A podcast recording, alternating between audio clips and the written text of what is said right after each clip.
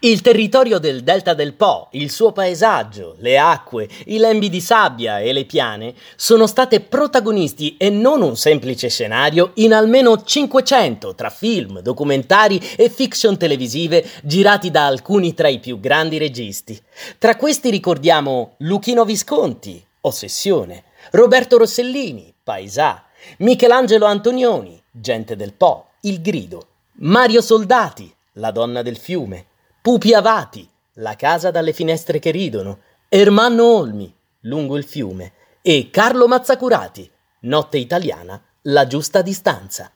Inoltre hanno girato sul Delta del Po anche Comencini, i fratelli Taviani, Bertolucci, Magni, Soldini, Elisabetta Sgarbi e Bigas Luna.